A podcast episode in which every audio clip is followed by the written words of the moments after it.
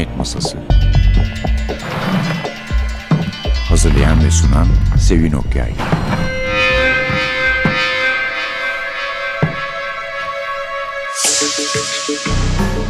Merhaba. NTV Radyo'nun Cinayet Masası programına hoş geldiniz. Bir konuğumuz var efendim bugün. Bu daha önce de birlikte olduğumuz bir konuk ama çok oldu değil mi Verda? Çok oldu. 4 yıl falan oldu herhalde. Evet, çünkü yazarımız aynı zamanda televizyon dizisi yazdığı için kitap yazmıyor.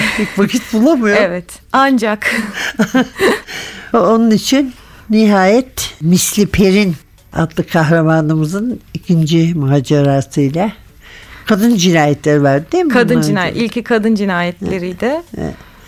Ölüm Fısıldar Geceye ile karşımızda Yitik Ülke Yayınları. yayınlarından çıkmış. Şimdi genellikle şeyi biraz tanıyalım dedik ki gene de diyeceğim. Ama ben kendisini hayli iyi tanıyorum çünkü benim öğrencim Evet. kendisi. MSM'deki en iyi iki sınıfımdan birinden de. Teşekkür ederim. Evet yani bu şey olur hani böyle oluyor ya yaratıcı yazarlık kursları falan yani bunlar Ama lütfen Az bizim bizimki şey- okuldu. Biz tam zamanlı okulduk. evet okulda ama gene de yazamayan insan yazamıyor yani E, tabii. böyle bir şey var yani. Tabii. Sen ne kadar ne öğreteceksin ki? Ben onun için hep şey derdim Verda da bilir. Çok yazın çok okuyun. E tabii okumadan olmuyor. Ya o kadar çok okumadığın zaman yazmak da olmuyor tabii. Hani evet bir yetenek, bir kumaş olması gerekiyor ama çok çalışmak, çok okumak ve okul ne yaparsak yapalım oradan elbise çıkartıyor. Yoksa bir top kumaş yani. Tabii bir de yani ciddiye alıyorsa öğrenci. Tabii. disiplinliyse ve gayretliyse yazıyor yani. Yani kabul görülebilecek bir şey yazıyor. Ama yeni bir yıldız doğuyor biraz zor tabii. evet gelelim sizi tanımaya Verda Hanım. Verda Pars. Ay. Sen başka bir okulda okuyup sonradan mı gelmişsin bize? Evet, bayağı okuyup okuduğumdan hiçbir şey anlamayıp sonunda yazar olacağım ben diye Müjdat Gezen'e geldim. Oradan beridir öğrencinizim evet. Ay şöyle oldu şimdi tabii fiilen öğrencim değil ama Misli Per'in kitaplarında beni örnek aldığını, model aldığını söylediği bir Serra hocası olduğu Tabii. için ben hala devam ediyorum hocası E tabii olmaya. ya yazarken bile öyle ki Serra Hoca olmasa misli de olmazdı. Yani o rüştünü ispatlayamamış hala elimden tutunu sanal olarak devam ettirme hali. Zaman zaman misli hakikaten dayaklık oluyor bunu Dayaklık oluyor tabii. Ve güzel güzel de pataklanıyor ama.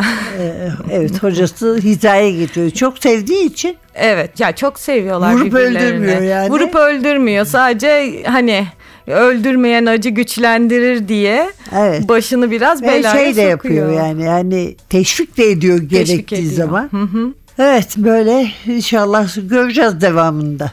Evet yani devamı olsun istiyorum ben de. Hazır bu yaz boşken bir üçüncü romanı daha olsun istiyorum. Daha bitmemiş bir teyze hikayesi var orada. Biraz fazla açığa Evet, çıktı bu kitapta evet. teyze. O ilk kitapta daha bir gizli ve gizemli ne olduğunu anlayamadığımız bir teyzeydi. İkinci kitapta daha bir ortaya çıktı. Artık rengini belli etti en azından okuyucuya. Kabak çiçeği vaziyeti. Evet. biraz öyle oldu. Şimdi üçüncü romanda biraz daha teyzeyle uğraşsın misli istiyorum. Baktı gördü Güzel. erkeklerden bir hayır yok. Teyzesinle uğraşsın istiyorum misli. İsabet olur. Evet.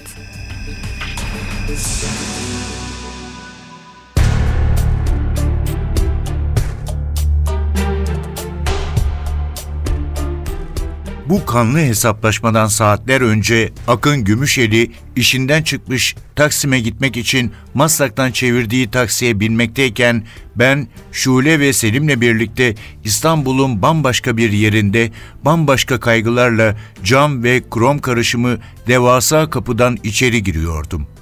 Nefret ediyorum bu akvaryum bozması ev müsveddelerinden dedim. Sıkıntıyla buruşturduğum dudaklarımın arasından. Saatçi dolabı gibi üst üste dizilmiş küçük çekmecelerin içinde yaşamaya çalışıyorlar. Şu hale bak. Dişliler şu çekmecede, vidalar şurada, piller burada. Vakumlu hurçlara doldurulmuş kışlıklar gibiler.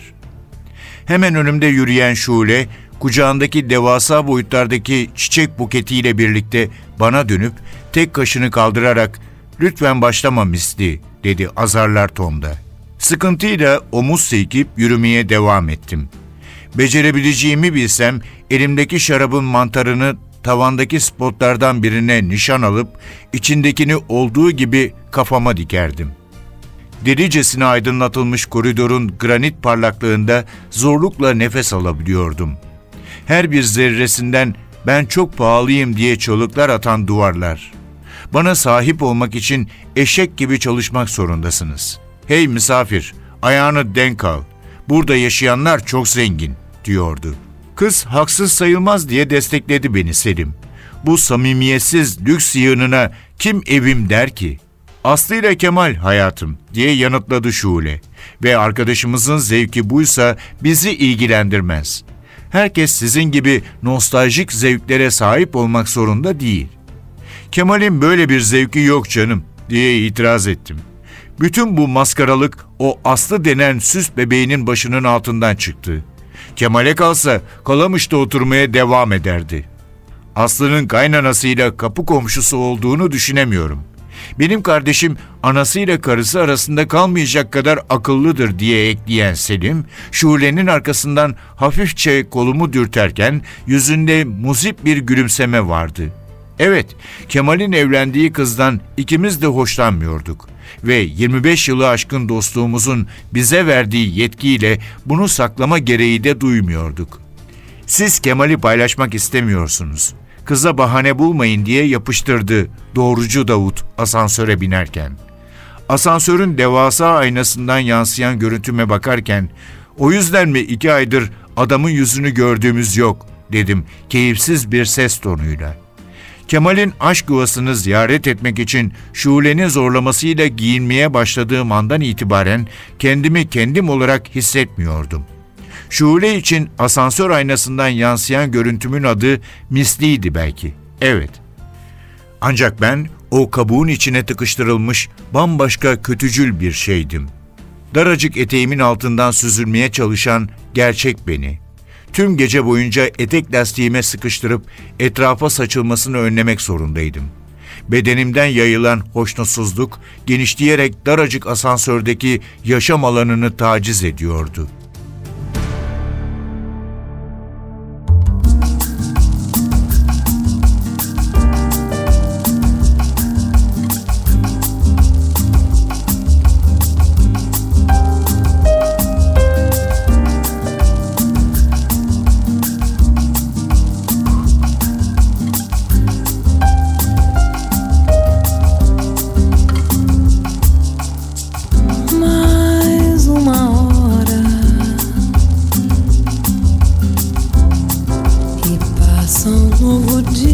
Sem você. Você que me deixou sozinha e noiva de ninguém, roubando meu palpite, me levando no limite, me deixando um novo dia pra quem Deus quiser.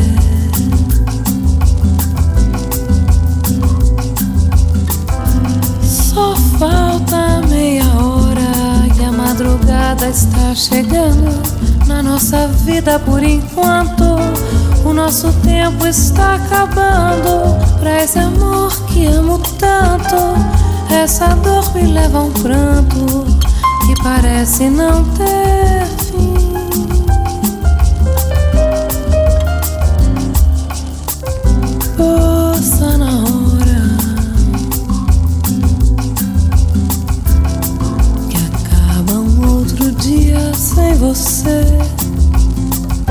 Você que me deixou sozinha e noiva de ninguém, roubando meu palpite, me levando no limite. Vou me abrindo a um outro dia pra quem eu quiser.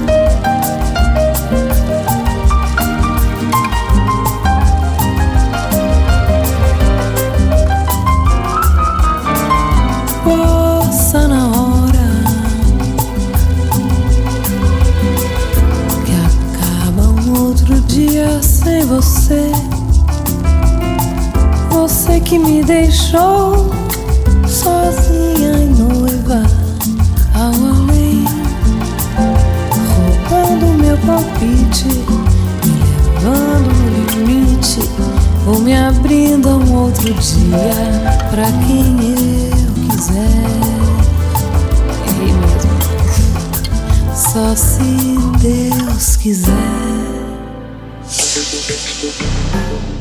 Werder Pars'la birlikteyiz. Ölüm fısıldar geceye bir Misli Pelin polisiyesi. Siz de benim gibi merak ettiyseniz diye nereden bulduğunu, niçin bu ismi koyduğunu sordum kahramanına, karakterine. En ufak bir fikri olmadığını Evet söyledi. yok. Ya o şey hani derler biraz böyle ne bileyim abartı gibi duruyor da hani şairane bir şey olsun. Yok öyle değil. Onlar karakterler öyle çıkıyorlar. Çıktıktan sonra da bir süre sonra ona biat ediyorsun. Algan Bey'in öyle bir lafı vardı. Çok hoşuma gidiyordu. Karakter benden bağımsız hareket etmeye başlayınca kafasına vuruyorum diye. Ben vuramayan daha pısırık yazarlardanım. Biraz böyle Peşine alıp başını gidip. takılıyorsun sen de? Evet biraz böyle alıp başını gidebiliyorlar. Ama alıp götürür yani öyle karakter var. Senin düşündüğün şeyi değiştirebiliyor. E, tabii değiştiriyor, değiştiriyorlar. Yani o biraz onlara alan açıp eğer karakteri doğru ve gerçekten kanlı canlı kurabiliyorsa hani nacizane kurabildim mi bilemem de sanki biraz öyle oldu. Misli kendi adını da kendi seçti. Karakterine uygun biraz uçuş uçuş bir ismi oldu onun. Çok oturaklı bir kız değil Misli. Olsa da sıkılırdı zaten. Sıkılındı evet. Yani biraz böyle aklı beş karış havada bir hatuncağız. Biraz fazla korkuları olan bir hatuncağız. Evet, yani aslında elbette ki şeyi gayet açık görünüyor. Tutucu hiç değil. Fakat çok küçük bir çevresi var. Onun Evet. dışına hiç çıkmamış. O çevre dışında kimseye güvenmiyor. Yani dört arkadaşlar bunlar. Dört arkadaşlar, dört Ee, çocukluk Serra arkadaşı. hocası, teyzesi var mı Teyzesi başka? yok hayır. O kadar. O kadarlar. Yani hiç ihtiyacı da olmamış onun dışına çıkmaya. Çok korunaklı büyümüş, korunaklı yaşamış. Onu zorlama ihtiyacı hissetmemiş. Hayatı zorlanmamış. O yüzden o küçük çevresinin içinde kendi kurduğu dünyasının içinde var olmaya çalışırken bir şeyler onu dışarı itiyor. bir Afallıyor. felaketle karşılaşıyor. Onu bence söyleyebiliriz. Çünkü kitabın başlarında. Evet. Yani arkadaş grubu, dört kişilik arkadaş grubunun içinde iki tanesi zaten baştan beri birbirlerine aşık ve Aşıklar. evlenecekler belli ki nitekim evleniyorlar. Ama diğeri de en yakın arkadaşı Kemal Evet. Özel bir değer taşıyor Misty için. Çünkü 10 yaşından beri Birlikteler ama bir türlü ona aşık ama hiç belli etmemek için Belli, elinden ikisi geleni de o, yapıyor. evet. Söylemiyor. Sonra ne oluyor? Kemal evleniyor. Aynen. Ve Misli'nin bütün dünyası allak bullak oluyor. İlk defa sarsılıyor oradaki inandığı. Bütün her şey sarsılıyor. Çünkü o emin kendisinden ölene kadar onlar onunla birlikte olacaklar. E orada bir oyun bozuluyor. Oyun bozulunca da yeni düzene ayak uyduramıyor Misli. Bir afallıyor gerçekten. Afalladığı için de başına büyük bir bela alıyor. O işte biraz teyzesinin de yönlendirmesiyle hayata karış artık misli dediği için hayata bir karışıyor, pir karışıyor. Kendini koca koca cinayetlerin arasında buluyor zavallım. Hiç bilmediği Bilmediği insanlar, bilmediği yerler, insanlar, aynen. hayatlar. Evet. Her ne kadar cesur ve atılgan olsa da bunlarla başa çıkmaya alışkın değil. Başa çıkmaya alışkın değil ama kendi iç pusulası çok sağlam bir kız bence. Öyle öyle. Yani değer yargıları, doğru kabul ettikleri o iç pusulasını hiçbir zaman kaybetmiyor. Tabii de Savrulsa dayaklık. da yine de dayaklık. Çok savruluyor. çok fazla savruluyor. Daha doğrusu çok şey kendi işte hayal kırıklığına uğradığı için biraz can acıtayım derken daha fazla kendi canının acıdığından farkında değil. Biraz öyle bir hatuncağız.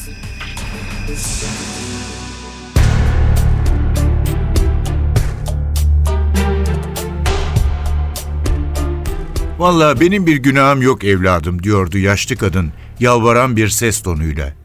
Yaşamla ölümü arasındaki ince çizgiyi kara maskeli bir zebaninin bıçağının ucu çizmekteydi şimdi. Son zamanlarda ölüm yaşamdan daha fazla zihnini kurcalar olmuştu. Yaşı gereği normal buluyordu bunu Atiye Hanım. Yine de ölümün bu yolla geleceğini tahmin edemezdi. Kocası öldüğünden beri tek başına yaşadığı bu evde birbirinin kopyası binlerce akşamdan birini geçirmişti oysa. Sabah kendine pişirdiği pırasayı bol limonlu ve ekmeksiz yemiş, bulaşıklarını yıkayıp televizyonunun karşısındaki koltuğuna kurulmuştu. En sevdiği müzikli eğlence programının olduğu akşamlar hep böyle yapardı. Sonuna kadar dayanamasa da gençliğinin şarkılarını dinlemek hoşuna gidiyordu. Sanki zaman hiç geçmemiş gibi geliyordu. Programın jenerik müziğine uyanıp televizyonu kapattı. Mütevazı salonu dingin bir karanlıkla örtüldüğü an orada olmaması gereken bir şey dikkatini çekti. Salonun karanlığından daha karaydı maskeli silüetin bakışları. Nasıl olduğunu bilmese de kalın siyah bir maskenin ardından nefretle parıldayan bakışları görebiliyordu kadın. Bir de gözlerinin bozuk olduğunu söylerlerdi. İlkin hırsız sandı maskeli zebaniyi. Onun çalınmaya değer bir şeyi yoktu ki. Aydan aya çektiği emekli maaşıyla ne kadar olursa o kadardı işte. Fakat sonra anladı ki bu denli öfke kuru bir hırsızlık arzusundan kaynaklanıyor olamazdı. Ne maaşıydı mesele ne de oğlunun geçen yaz hediye ettiği uyduruk cep telefonu. Bir hesaplaşma. Vadesi geçmiş bir borç belki. Nereden anlamıştı bunu Atiye Hanım? Maskeli zebaninin zehir saçan bakışlarından mı? Ölüm kokan nefesindendi belki de. Kendisi de emin değildi. Sadece onun niye geldiğini biliyordu o kadar. Ben karışmak istemedim evladım dedi bir kez daha. Gözlerinin altındaki derin kırışıklıkların oyuklarına yaşlar birikmişti şimdi. Korku değildi hissettiği. Hayır, çaresiz bir pişmanlık belki. Torunum var dedi evladım. Okan daha beş yaşındaydı. Her gün annesi bana bırakıp işe gidiyordu. Bırakma çocuğunu mu deseydim? Kime söylenir böyle şey ha yavrum? Başına iş açarlar Atiye Hanım dedi. Zaten terörist onlar. Korktum ben yavrum, çok korktum. Bir eşkıya eksik olsun dedi. Dağlardan buralara indiler zaten. Evlerimizin bu kadar yakınına sokulmuş hücre evleri varmış. Bir eşkıya. Taş olsan korkarsın. Ne bileyim ben, inandım. Maskeli silüet elinde gümüş beyazlığında parlayan bıçağıyla yaklaştı Atiye Hanım'ın oturduğu koltuğa. Nefret kokuyordu, öfke kokuyordu ve hiç konuşmuyordu. Bıçağını yaşlı kadının derisi sarkmış boynuna dayadığı anda Atiye gün gören niye ölmek zorunda olduğunu biliyordu. Bir saniye bile sürmedi keskin bıçağın kadının boynundaki serüveni. Atiye gün gören sekiz saniye içinde öldü.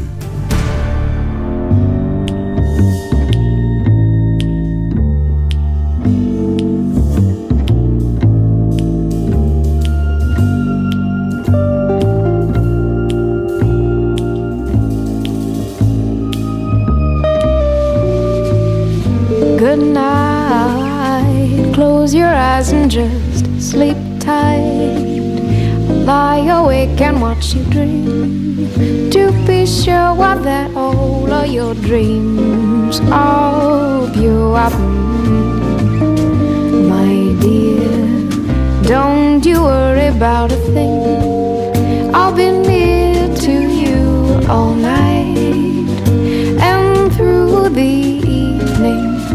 I'll be by your side. So good night. Close your eyes and just sleep tight. I'll lie awake and watch you dream. To be sure that all of your dreams are pure. it's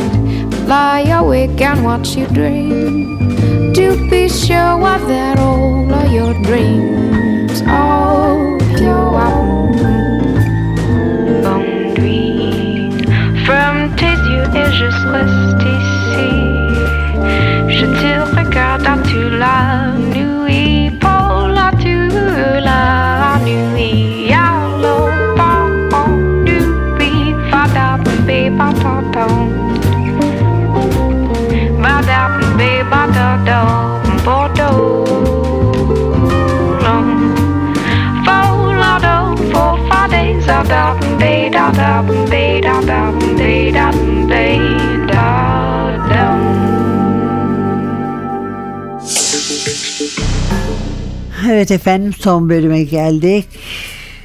Ölüm Fısıllar Gece'ye. Misty Per'in yani Verda Pars kendisi burada. Verda'cığım sen yazmayı konuşmaktan daha kolay yapabilirsin ki hiç de fena konuşmuyorsun maşallah. Ah, peki. Biraz istersen bu oradan oraya savuran misliği nedir? Yani başında ne görüyorsak o kadarıyla tabii ne de olsa kitap Ee, okunursa hoş olmaz ya. Evet yani aslında bu çok eskiye dayanan bir cinayetin uzantıları Misli'nin hayatına giriyor ve bitmeyen bir intikam duygusu yıllar yıllar önce işlenmiş bir cinayetin intikamı alınıyor bugün. Ve arka arkaya birçok cinayet işleniyor ve bunların hepsi farklı hayatlar yaşayan farklı insanlar ve tek bir ortak noktaları var. Ve o asıl kilit noktası. Misli de tam bunun ortasında ve o ortak nokta haline geliyor bir süre sonra. Biraz kurgusu da bir daha ilk kitaba nazaran biraz daha karışık. Çünkü birçok kişinin ağzından anlatılan Evet. hikayeler var. Karışık ama çok güzel gidiyor yani çok hızlı okunuyor. Ben daha geliştiğini düşünüyorum yani ilk Ay, kitabı çok senin yazar olarak. Ya ben de çok zevk aldım. İlk roman biraz daha düz çizgideydi. Biraz daha Misli'nin hayatına yönelikti.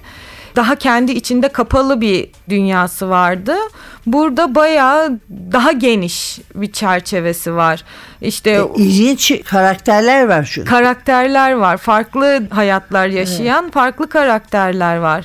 Ailesiz kalmış, köyü yakılıp yıkılmış insanlar var. Onların kendi hikayeleri var. Uyuşturucu tacirleri var. Onların kendi hikayeleri var. Her şeyden öte Taksim var. Ve bütün bunların hepsinin içinde böyle büyük bir çuval gibi dönüp dolanıyorlar. İtalya'da Bir de farklı insanlar olduğunu söyledi kurbanların. Yani sahiden farklılar. Şöyle böyle farklı değil. yani. Evet. Ve hepsinin kendi hikayeleri var. Kendi dünyalarının İtalya dedin galiba Uğur'dan söz ediyordun. Evet. Ben de aldım buyur. Ya genel olarak aslında bir annesiz, babasız, tek başına kalmış çocuk duygusu hakim. Misli de öyle bir çocuk. Korumasız ve tek başına büyümek zorunda kalmış çocukların artık yetişkin olduklarında başa çıkmak zorunda kaldıkları hayatları ve yaptıkları en büyük hataları. Farklı karakterlerin evet biraz ilk romandan farklı olarak karakterlerin de kurbanların da katilin de hayatına daha fazla giriyor galiba. Çok birbirine paralel gidiyor. bir şey hak geçirmemeye çalıştım hiçbirini aslında. Sevdim kurgusunu bu sefer. Çok zordu. Evet biraz böyle beyin yakıcı bir kurgusu vardı. Biraz da uzadı tabii yazılması. E tabi yani 4-5 ayrı küçük romancık yazdım ve sonra onları birbirinin içine katıştırdım. Daha onların dünyalarını ne kadar olursa o kadar anlamaya çalışarak yazdım. Sadece ölen ya da öldüren insanlar değil onlar da insan. Neden öldürdüler ve neden kurban oldular? Hangisi daha çok kurban? Misli de bir kurban. Yani bir gün katil olanın yarın kurban olduğu, kurbanın ertesi gün katil olup olmayacağı biraz bunlarla uğraştım galiba sanırım. İyi etmişsin bence Berda'cığım. Teşekkür ederim. Efendim bugün öğrencim olan Müjdat Gezen'de ve hep öğrencim kalacak. Çünkü kahramanım Misti'nin hocası Serra Hoca benim. Evet. Verda Pars'la birlikteydik. İkinci kitabı Ölüm Fısıldar Geceye. Onu tanıttık. Kritik Ülke yayınlarından çıktı. nasip olur dizilerden vakit kalırsa devamında yazacakmış. Verdacığım İnşallah. çok teşekkür ederiz geldiğin Çok için. teşekkür ederim. Ben teşekkür ederim. Çok sağ olun.